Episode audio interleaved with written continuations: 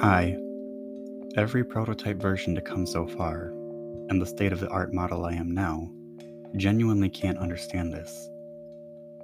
Maybe it's narcissistic thoughts. Maybe it's childish to whine and not accept.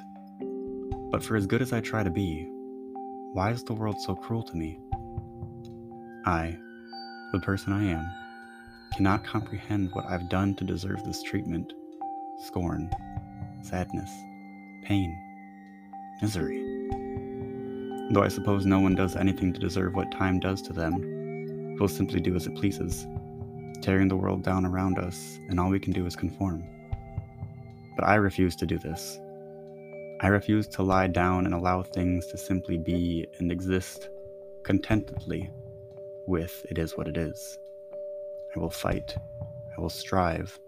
I will ceaselessly yearn to be the change I long to see in the world and urge others to do the same. For I may not understand why the world is so cold and dark, but what I do know is that in a cold and dark world, we are each other's warmth and light.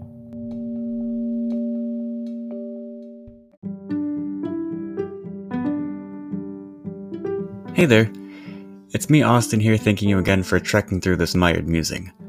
I hope you enjoyed it, and if you have any comments, concerns, or critiques, feel free to email me at austin underscore cox12 at yahoo.com, or follow my Instagram, austin with three underscores, cox.